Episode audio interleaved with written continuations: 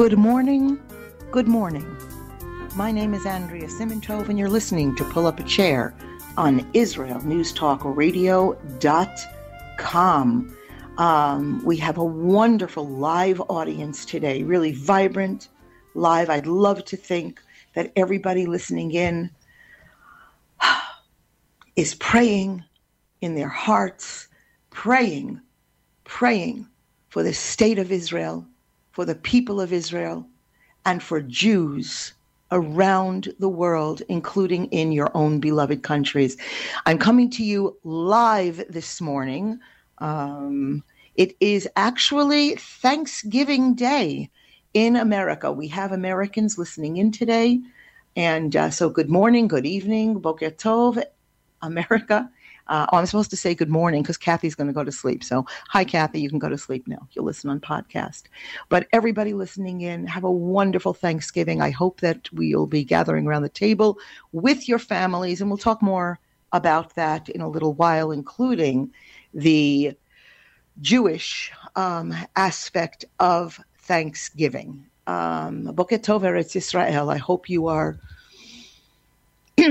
I hope everyone's spirits are as wonderful as they can be today. We'll talk more about the spirit, the drain, the national on not ennui, but a national fatigue that's hitting us all. Germany is with us this morning. Very nice. New Zealand. Colombia is with us. Argentina again. Yeah, big news out of Argentina this week. Uh, Sudan is with us. Jamaica, Ireland, Venezuela is with us. Slovakia. I have on good good information that South Africa is with us, although I don't see them. And um, apparently, today's reported ceasefire, supposedly supposed to begin at 10 o'clock this morning, has been postponed. If I have any updates during this live show, I will let you know. Just checking out one thing on the calendar. Yeah, today is on the Gregorian calendar the 25th of November. Yeah. Okay.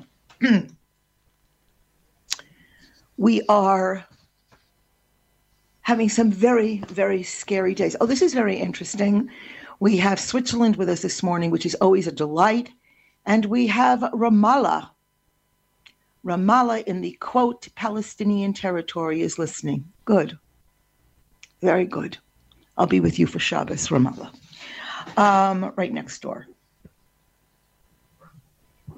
If I cry during today's pri- uh, program, drop me a note. Hey, Andrea.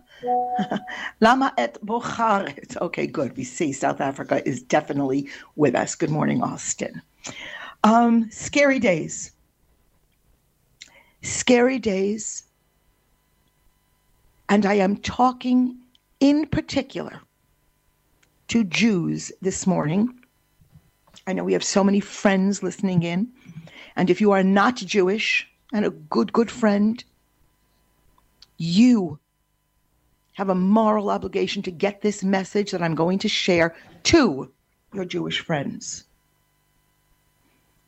And the message is I implore you, not as some kind of a mystic, not as some kind of a prophet, not even as some kind of a pundit pundit, but merely as a Jewish mother, primarily, a Jewish daughter, a Jewish grandma, a Jewish resident of God's glorious world. And I tell you, my Jewish brothers and sisters, to keep your fear at bay, to keep it intact, to suppress your fear and use it.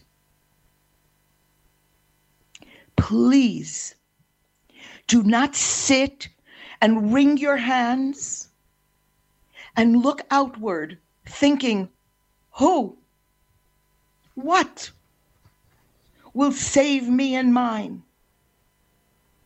Mm-mm. A fruitless endeavor, and historically, we've seen how not well that works out. today. Today, as we sit at the cusp of Torah portion Vayetze, on November 23rd, 2023, on day 40 something of this filthy imposed upon us defensive war. I ask you to equip yourselves, to arm yourselves with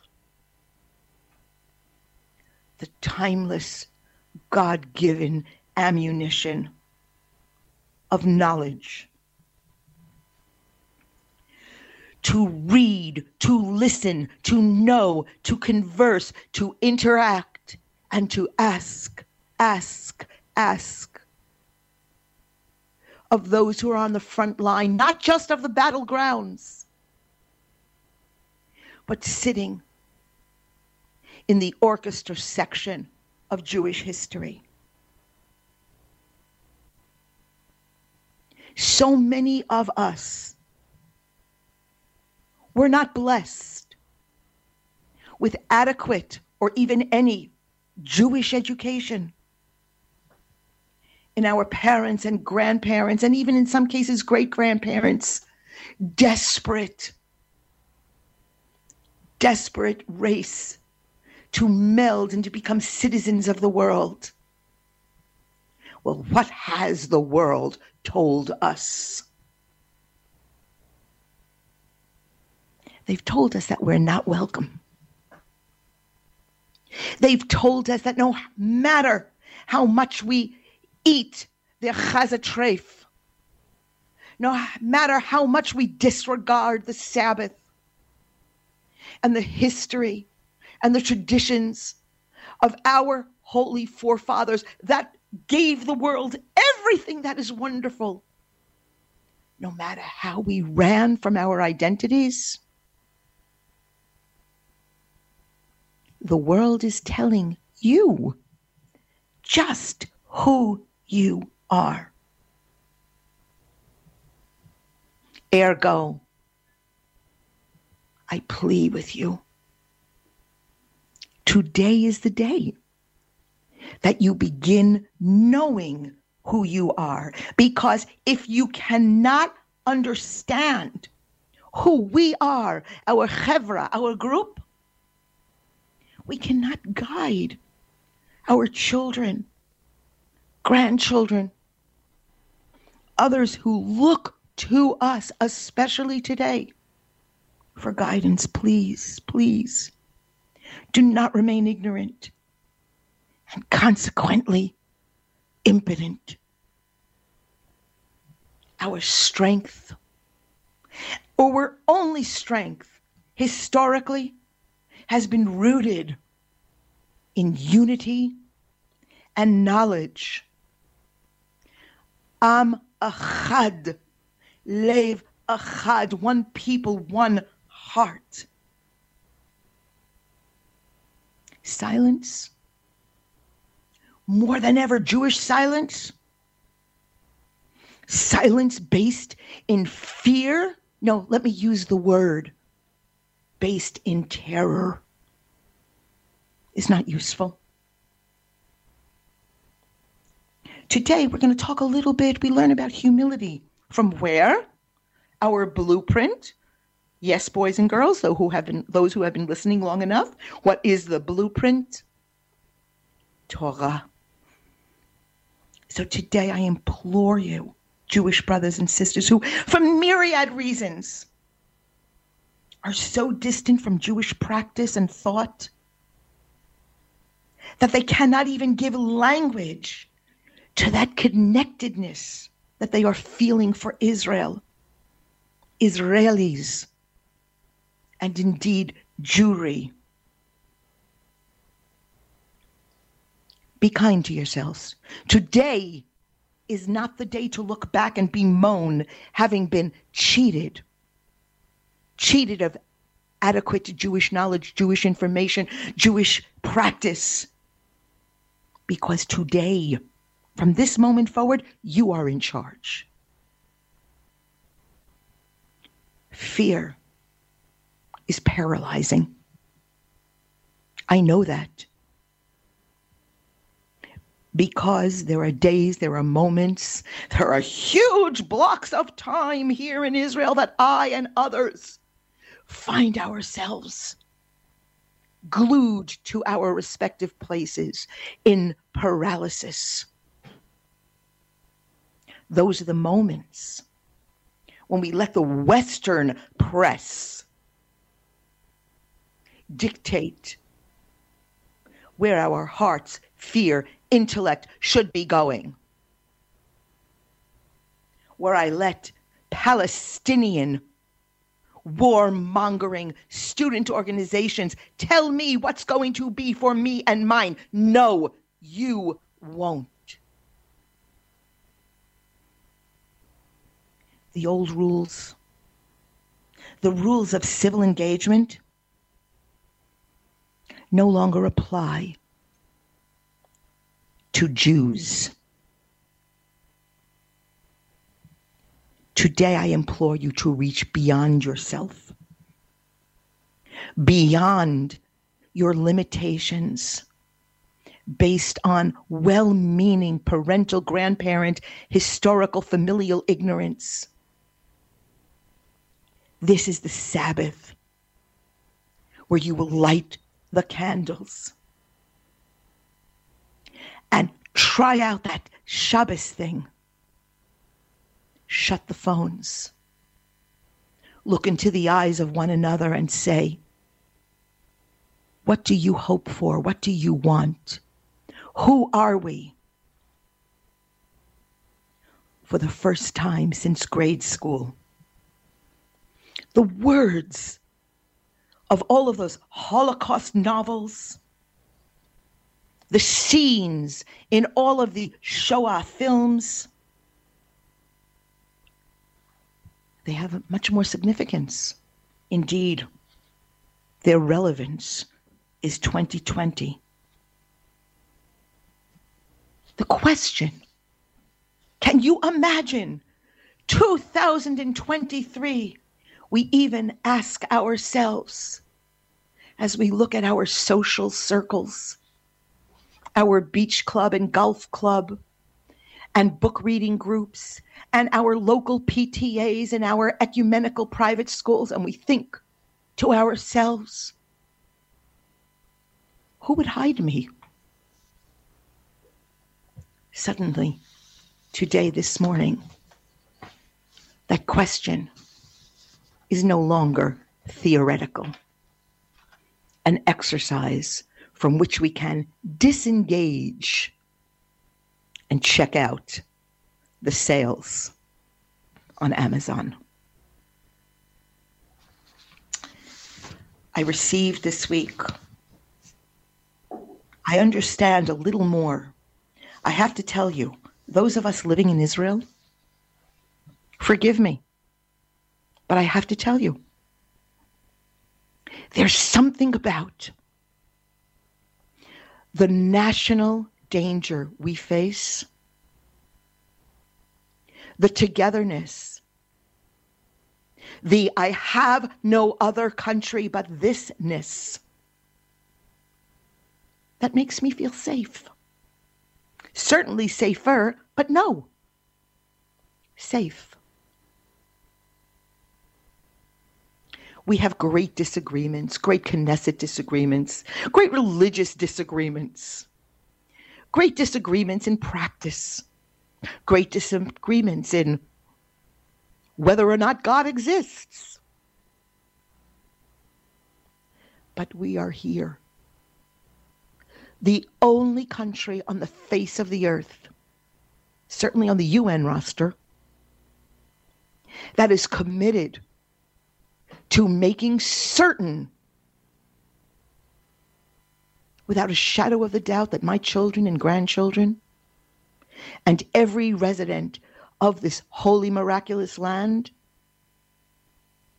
has a vibrant, robust tomorrow. I received two flyers this week. I wish I could say I couldn't believe it, but I couldn't believe it. One was for a rally dated Monday, November 20th, 5:30 p.m. Montgomery County Executive Building, 101 Monroe Street in Rockville, Maryland. Hmm. Adjacent to the assisted living facility, the Jewish living facility that my mother inhabits. Ceasefire now emergency rally for Gaza. Listing how many Palestinians have been killed, tens thousands more injured. Pictures, crying children, screaming mothers in front of Al Aqsa Mosque only to be followed. Where was this? The New Jersey Turnpike. I don't even know these organizations. I'm not going to name them. Car rally for Palestine. We won't back down. All out for Palestine. Come out. How to do it. Sorry, guys, you missed it. It was yesterday. Shocking. Anyone, any Jew listening to this, and I don't care if you're listening from New Jersey, from Maryland, from Paris, London, Slovakia. Did I mention Slovakia is with us this morning? Hi, Slovakia. The minute you tell yourselves, this has nothing to do with me, I don't know what to do with you. It's all about you. Seeing those posters, I spoke with a dear, dear family member living in the heartland of American democracy, indeed, a suburb of Washington, D.C. And I said to her, I hope that you are having these difficult conversations, not just with your immediate family, not just about your sons and your daughters and your daughters in laws and for the sake of your grandchildren, but for your extended family, your secular siblings who barely let being Jewish impact their lives. It was a video conversation. And I was passionate, as I tend to be. And when I saw her face recoil in agony, recoil from the inability to think about what her next move might be, I stopped. I ached for my loving family member. And I ache for anyone listening to this show who does not live in Israel and confronted with the truth, wishes they could just go back to bed and wake up when it's all over. Because whoever dreamed that we would find ourselves having these conversations today, I don't know. Okay. Oh, Spain has joined us. Okay. Good morning, Spain. One thing, one premise and I share this. I share this, especially as we have Ramallah listening to In. I don't know who you are. Hate, hate this anger, debilitating. I want to say to anybody if Israel did not care about civilians, this war would have been over on the morning of October 8th. Just think about that. Came across my feed this week. Um, I'm not going to name the person who claims to have written this because I didn't have her permission necessarily to comment this. I'm just going to uh, go over uh, just a little bit. It was really jumped out at me. Clearly, a really smart Jewish gal. And she writes and she says, You know, when I was in college, from reading this, I ascertained that she's somewhere around my age. I wish I could say 32, but it's a lot older than that. But she wrote, When I was in college, I wrote an honors thesis. Every single statement needed to be verified checked, and annotated. Academic research valued facts, truth, source checking. What has happened since then? Remember, everything I'm saying now is a quote.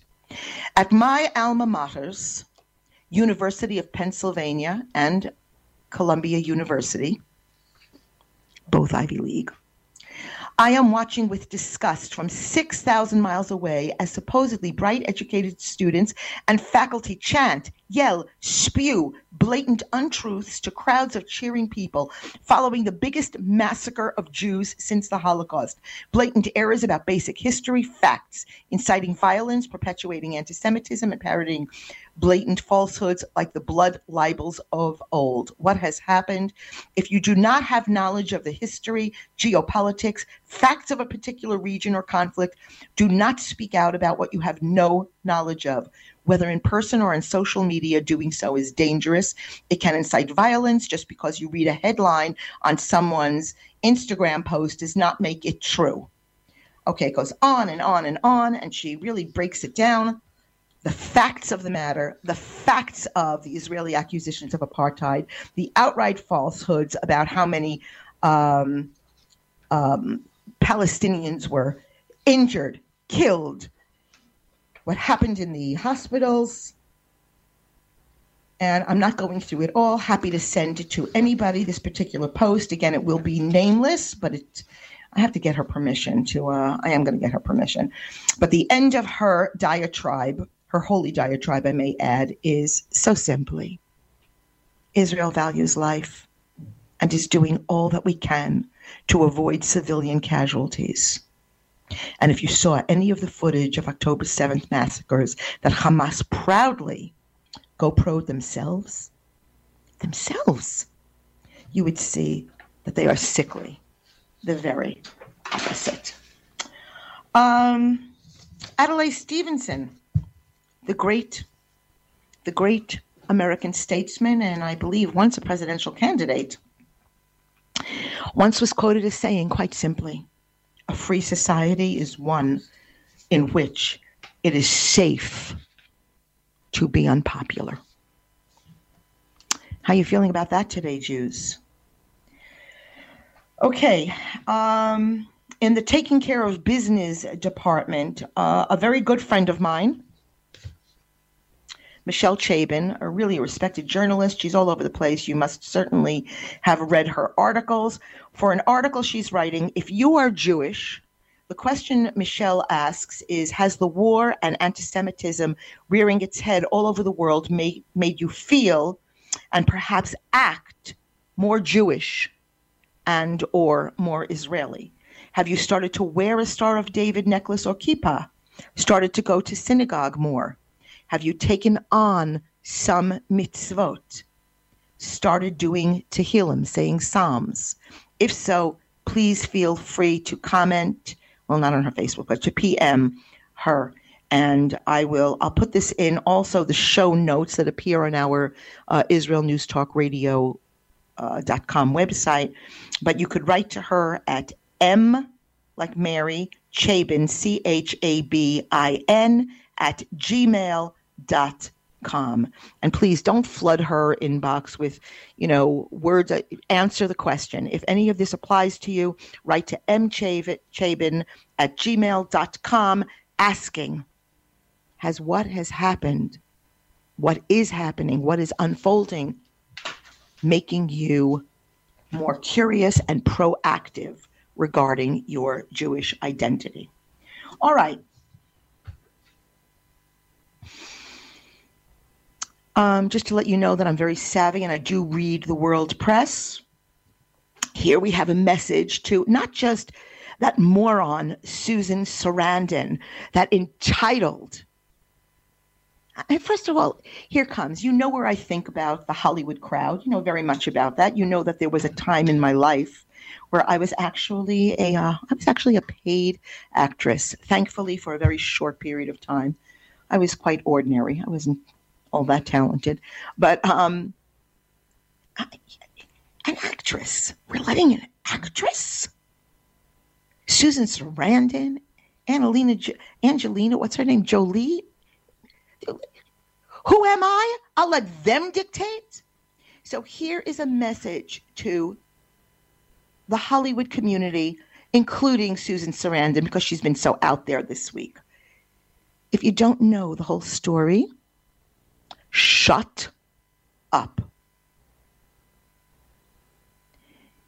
Her agency happily, happily dropped her for saying that U.S. Jews are, quote, getting a taste of what it feels to be Muslim. Hmm. Susan Sarandon at the to- uh, Toronto International Film Festival, blah, blah, blah.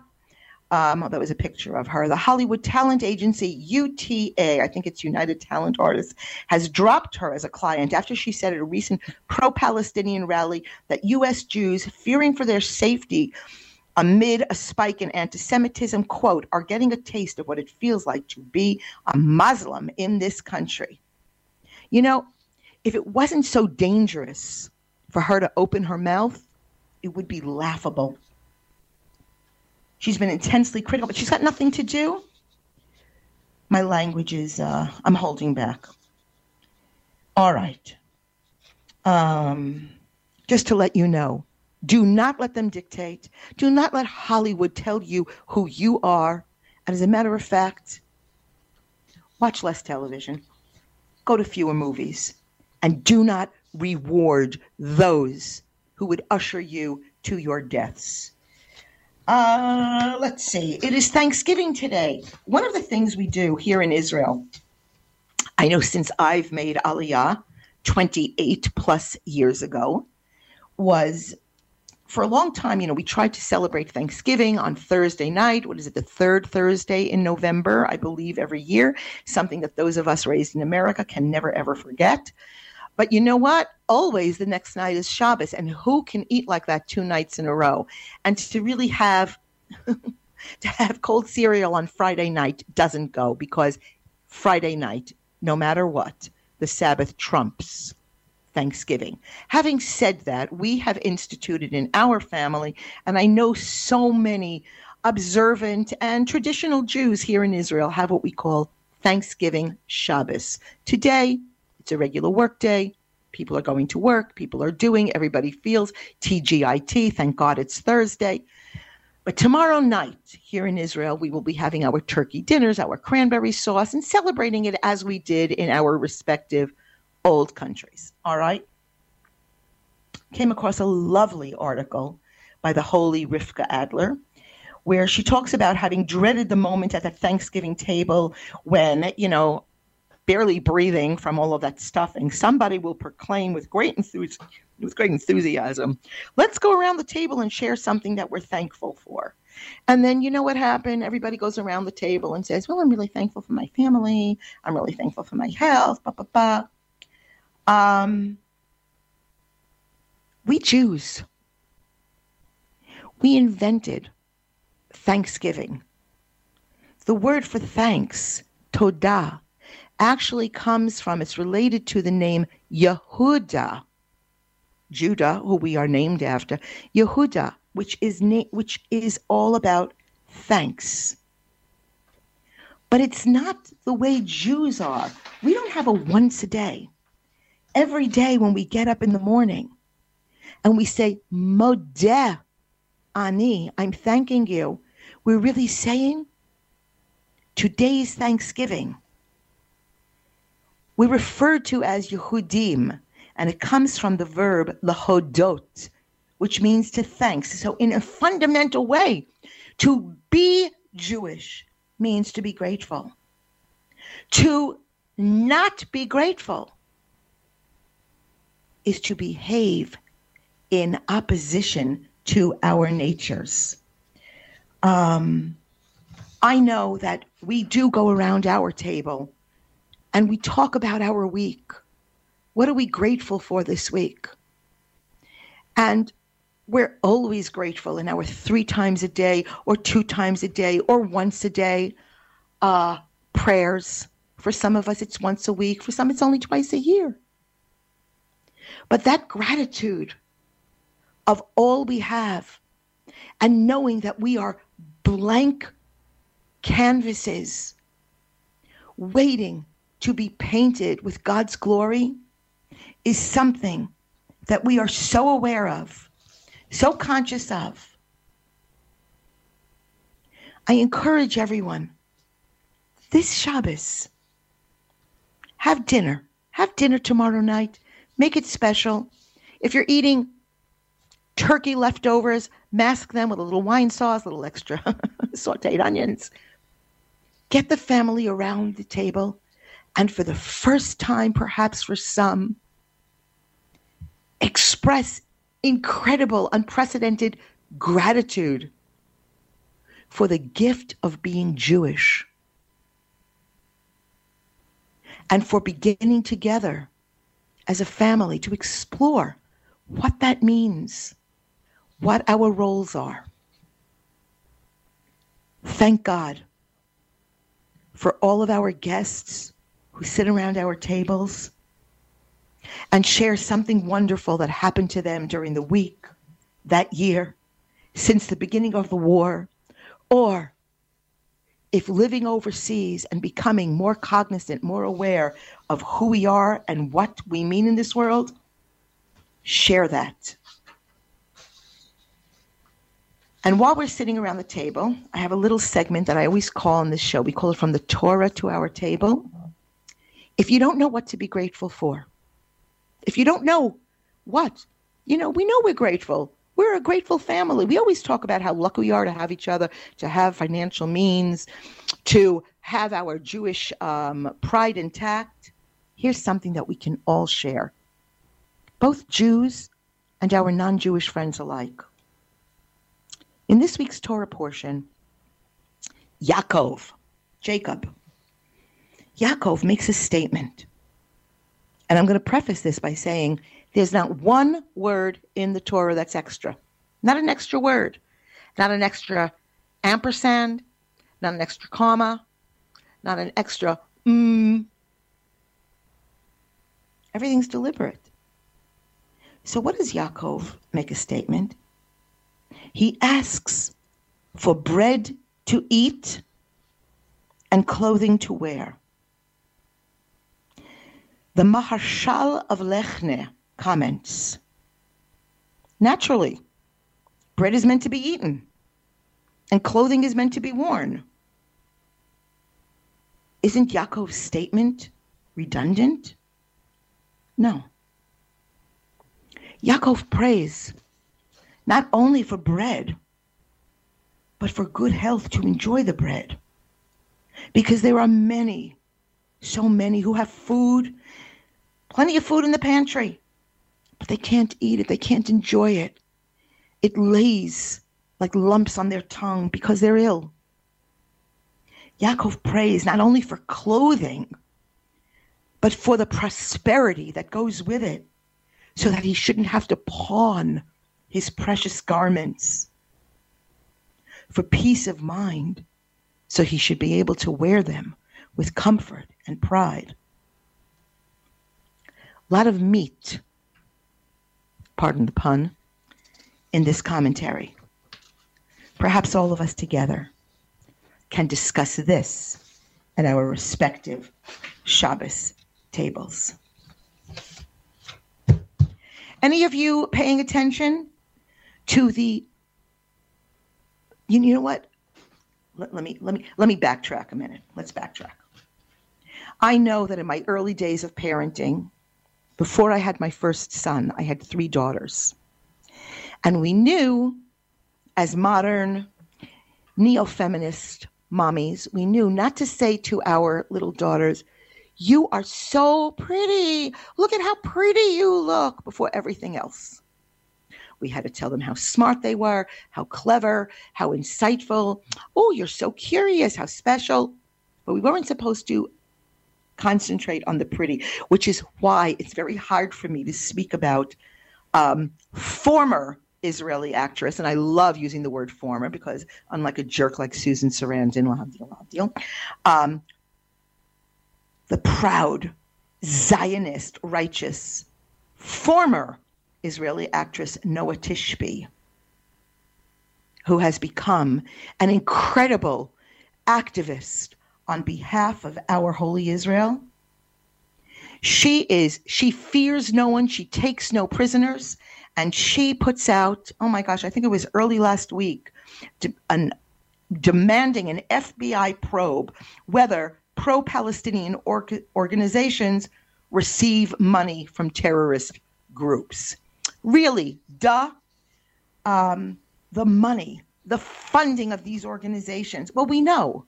We know that while the people of Gaza are living in complete squalor, literally begging for bread from their ungenerous co landsmen the leaders are living in Qatar, flying on multi billion dollar jets. The university protests are clearly very well funded. And academia in America is, we've used the word before on today's show, paralyzed. Paralyzed by fear of upset, upsetting those enemies of your freedom and mine, your tomorrows and mine. She asks a wonderful question. You know, they, they are hiring professors on American campuses, heavily funded.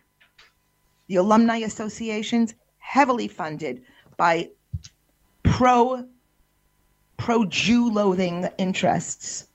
And she uses this wonderful example and she talks about how would we allow a mafia kingpin to teach business on campuses?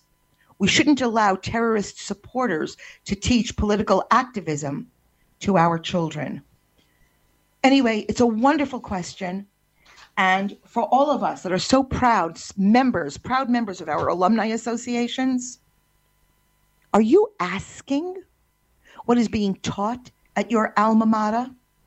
when you get to your pre Christmas, pre Easter, pre everything um, campaign to fund the student to fund the organizations, ask the questions. Gal Gadot, Wonder Woman, um, not scared of speaking out. You know, she is brave and she's putting herself on the line.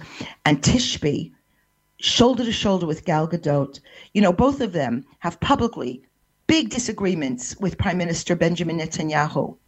But their Aleph, they're number one, they're together is to say Israel not only has a right to exist, Israel has an obligation to, to exist. And while we may disagree with one another. She's quoted as saying, I am the perfect embodiment of how you can criticize some laws that the Israeli government is proposing while still being a staunch Zionist and understand the safety and security of the state of Israel is important for the safety and security for the entire Western civilization. By the way, if you take issue with that statement, send me a note, Andrea at IsraelNewsTalkRadio.com. Very interested to know where you're coming from. And one other thing, friends, Zionist is not a dirty word. It's the holiest, most moral, and loving word one could use. To be a Zionist means, quite succinctly, the Jewish nation for the Jewish people. Don't read anything else into it. Okay, oh, let's get some air in the studio. Hello. We like to keep it real. We may actually hear some fighter jets. Woohoo! Hugs, tears, outstretched arms, and words of gratitude to eight Miami Beach firefighters who, after I think it was even two weeks, I don't know how long they were in Israel, fighting blazes on the Gaza periphery, helping our soldiers in the field. Unbelievable what they did. And as a quote, one of them was quoted. Let's see, this is Rescue Captain Adonis Garcia, definitely not a Jew. Okay, I love his name, Adonis. You got to have a lot of guts to name your kid Adonis. Anyway, um, what Rescue Captain Adonis Garcia had to say after returning from Israel I would do it again in a minute, anytime they need it. I think it's very important that the people understand how much the Israeli people really need us. They were so thankful. My friends, listening in to Pull Up a Chair on IsraelNewsTalkRadio.com, if you want to help Israel, if you want to put your boots on the ground and have some skin in the game, drop me a note.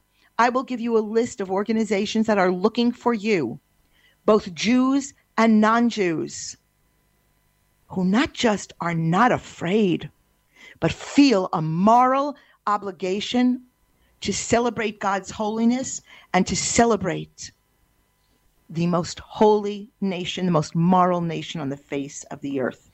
And Garcia closes with We are very blessed in this country talking about America, and I hope that they can bring peace back to Israel very soon. Unbelievable.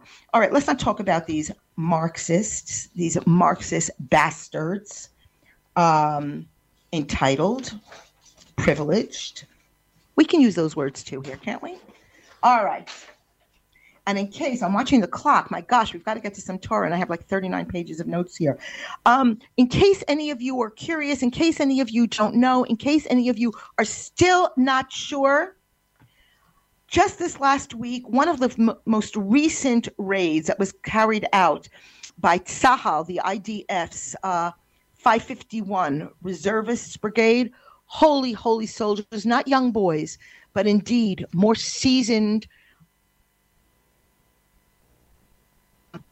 my my blessed son is not in that particular unit, but he is also a reservist on the front lines and seeing action. Anyway, um, these are special guys leaving behind not just work, leaving behind wives and babies and their families and their Sabbath tables to keep it free for not just me and mine who live here, but for you who haven't come home yet. Anyway, I digress. I've seen the pictures. They found rockets hidden underneath the beds in a child's bedroom at a Hamas terrorist's Beit Hanun home, in their homes. Okay, let's say we get it. The schools couldn't speak up against the terrorists, there were too many. The hospitals, what is it, 35 hospitals? 35 hospitals in, in, in Gaza. Israel has four major hospitals. And by the way, when somebody is really sick in Gaza, they come to Israel for treatment. 35 hospitals. What the hell do you think they have 35 hospitals for? Please, suckers, sending in your UN donations, your UNICEF.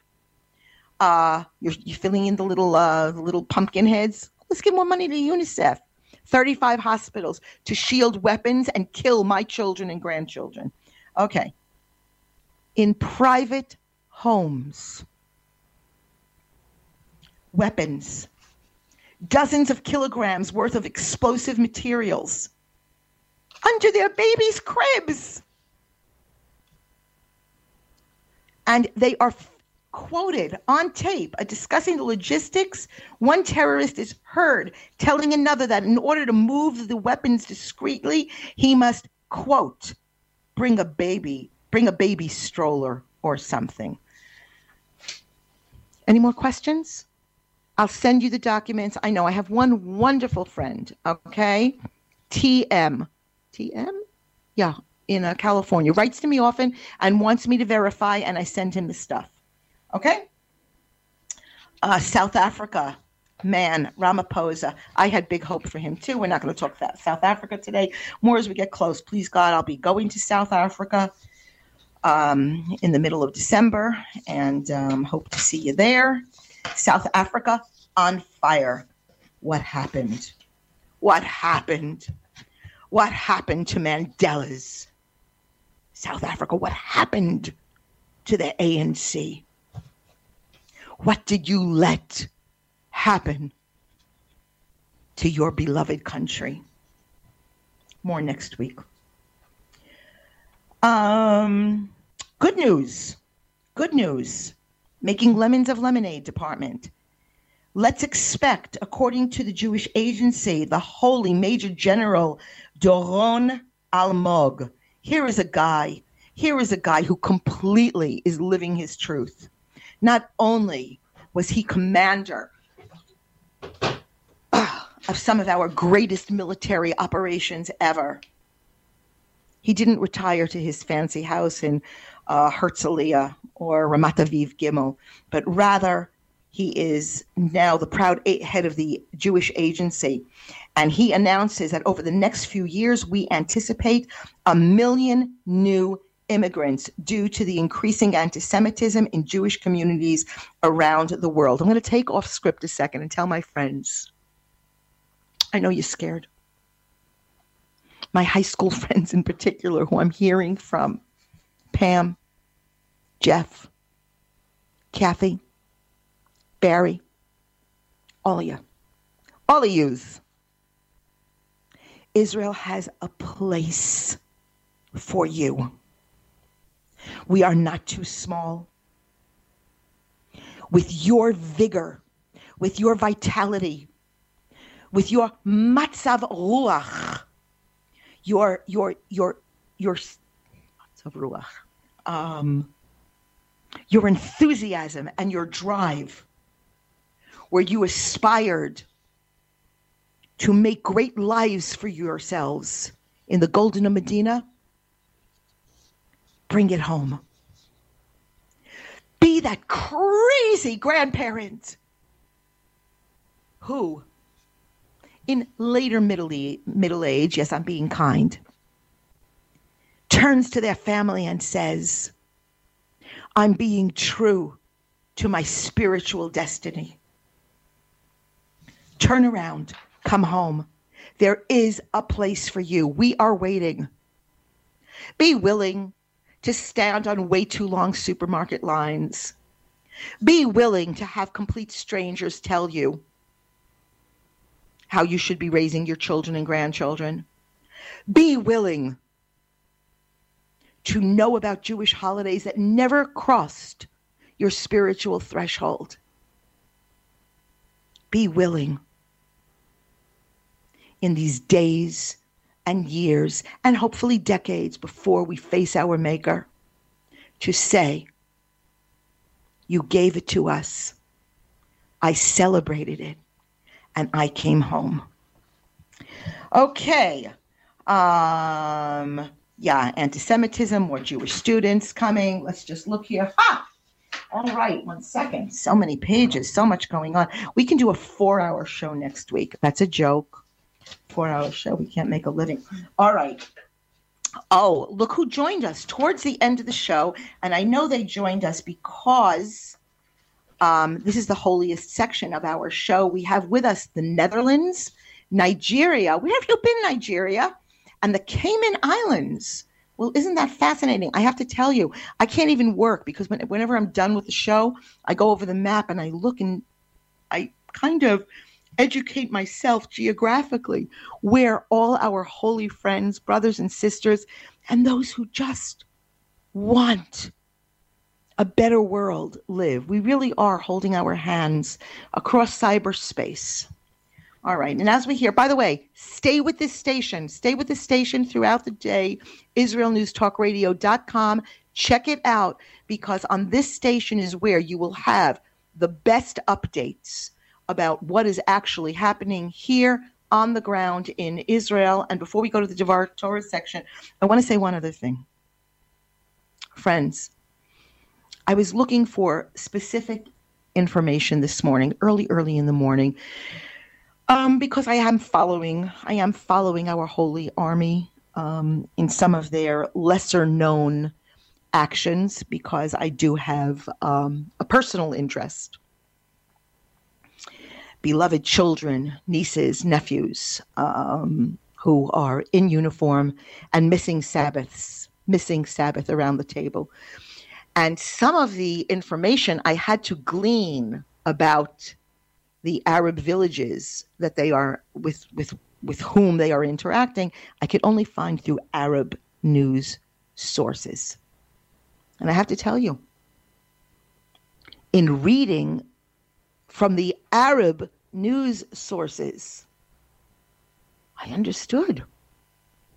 I understood the hatred. In there was nowhere where we were not referred to as an occupying army. I whisper that because if somebody's just tuning in now, they'll take that out of context. Where, where everything Arab, everything Palestinian was non aggressive. The complete victimization by those ogre Jews. I am asking you to use your intellect. What is it? The the somebody will have to tell me because I don't have it in front of me. What is the motto of the New York Times that says you know about about in darkness, ignorance exists in darkness or something like that? Get your information from Jewish sources. And if you don't know, I remember I have a lovely brother brother-in-law who living in America for many years, used to get all his information from Al Jazeera. I rest my case. Hang out with Israel News Talk Radio. There's other stations. Write me a personal note, Andrea at IsraelNewsTalkRadio.com. I am happy to help guide you to the best of my ability. And at best, I'll be able to guide you. And at worst, we'll learn together. Not so bad, right? Hi, good morning, India. All right, this week's Torah portion is Vayetze. Vayetze.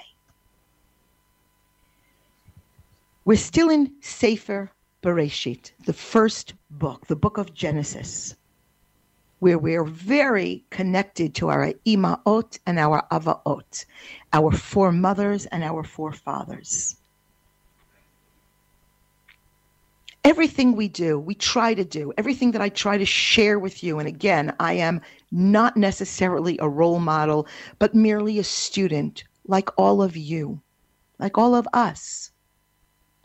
Students in the subject, in the life course of Kiddush Hashem, sanctifying God's name. If we don't sanctify God's name in how we eat, how we conduct ourselves, how we dress, how we interact, then we're missing the point of our existence. So,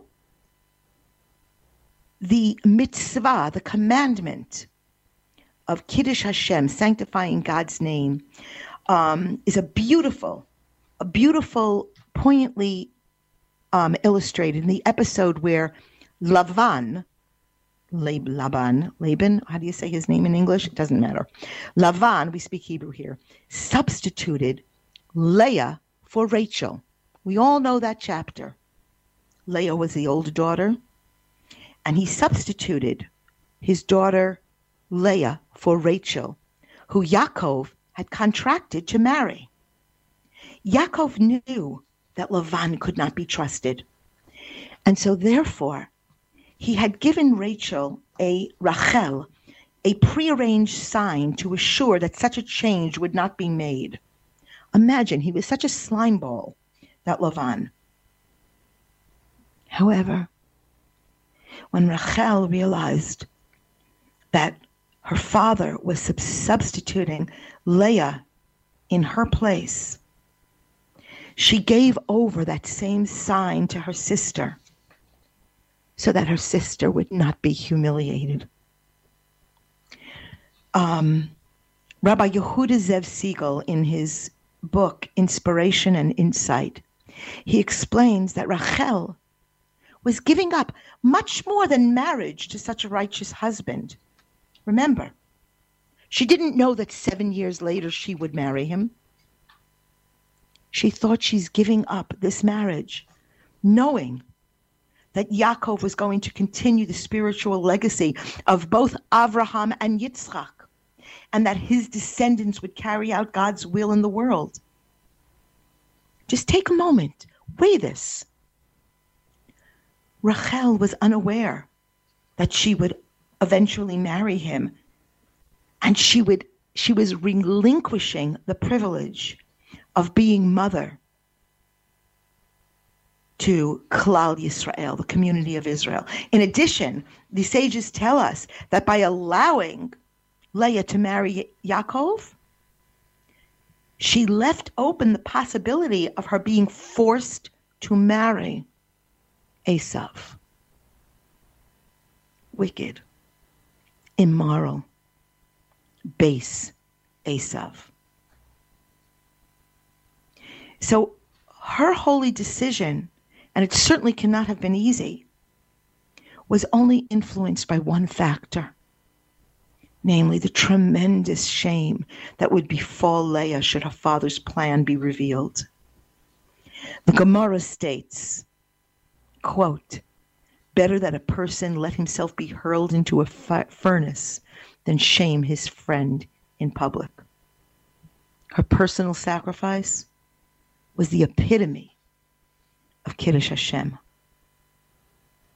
And the second incident I must toss in here involves Ruvain, who had lost his birthright to Yosef for having, quote, defiled his father's couch. Remember, Ruvain is the first child of Leah. He's the firstborn. And yet along comes Yosef, the first child of the beloved Rachel. Yet when Yosef's brothers were planning to kill him, it's Ruvain who saved Yosef's life by convincing the other brothers to throw him into a pit instead. Reuven, he had to overcome feelings of jealousy and anger over losing his birthright to Yosef. And not only that, he might have regained the birthright had Yosef been killed. It was win win for him. And yet, Reuven is guided by the belief that's the will of Hakadosh Baruch Hu, the Holy One, blessed be He, in keeping Yosef alive. His actions also exemplify that principle of Kiddush Hashem. The concept of anivus, humbleness, is learned from the incident when Yaakov spends the night in Beitel. I digress, I get off script. This is the parsha where I too am so excited to be spending it in Beitel. According to the events that are these events that are, um, let's just say they're chronicled in the Torah, Yaakov took the stones of the place and made of them a pillow. Now I know most of you listening in are are, are Bible Bible Bible um, educated. Okay, so remember he takes the stones and he makes a pillow around his head. So Rashi explains that he made them into a kind of a gutter around his head because he was afraid of the wild animals. So let's just take a minute. Rabbi M. Miller asks on this particular Rashi, you know, if Yaakov really feared the wild animals, he must have known that his head could not protect the rest of his body, which remained defenseless and open to animal attack. But on the other hand, if he trusted wholeheartedly in God to protect him from the animals, what did he need to set up stones at all in the first place? So Rabbi Miller answers Yaakov had complete faith, emuna shalema, in God's protection. However, because of his humility, his anivus, he wanted to blunt the full impact of the miracle God performed on his behalf, to take some action on his part, and to not rely solely on God's mercy. We learn here to guard ourselves from false vanity and pride. And in addition, we remember that our relationship with God is a relationship of symmetry. It's a partner. It's a partnership. Finally, a simple but profound lesson in personal development can be drawn from Yaakov's dream, where he sees a ladder. He sees this ladder with its feet on the ground and its top reaching into the heavens, as explained beautifully by the Chafetz Chaim in Toras Habayit. The ladder Yaakov saw in his dream symbolizes the situation of every person in this world, Jew and Gentile alike. There are only two actions a person can take on a ladder. You can either climb from the bottom to the top or descend from the top to the bottom. You can't remain stationary for any given length of time. Our challenge is to constantly climb that spiritual ladder and not lower ourselves. When a person climbs to the lofty heights, he not only feels the progress and satisfaction with every step, but every step provides us with the motivation to continue climbing to even greater levels of spirituality. My friends, today, this minute, is the day May we all climb that ladder and hasten the coming of Moshiach speedily in our days. Shabbat Shalom Umivorach from Jerusalem.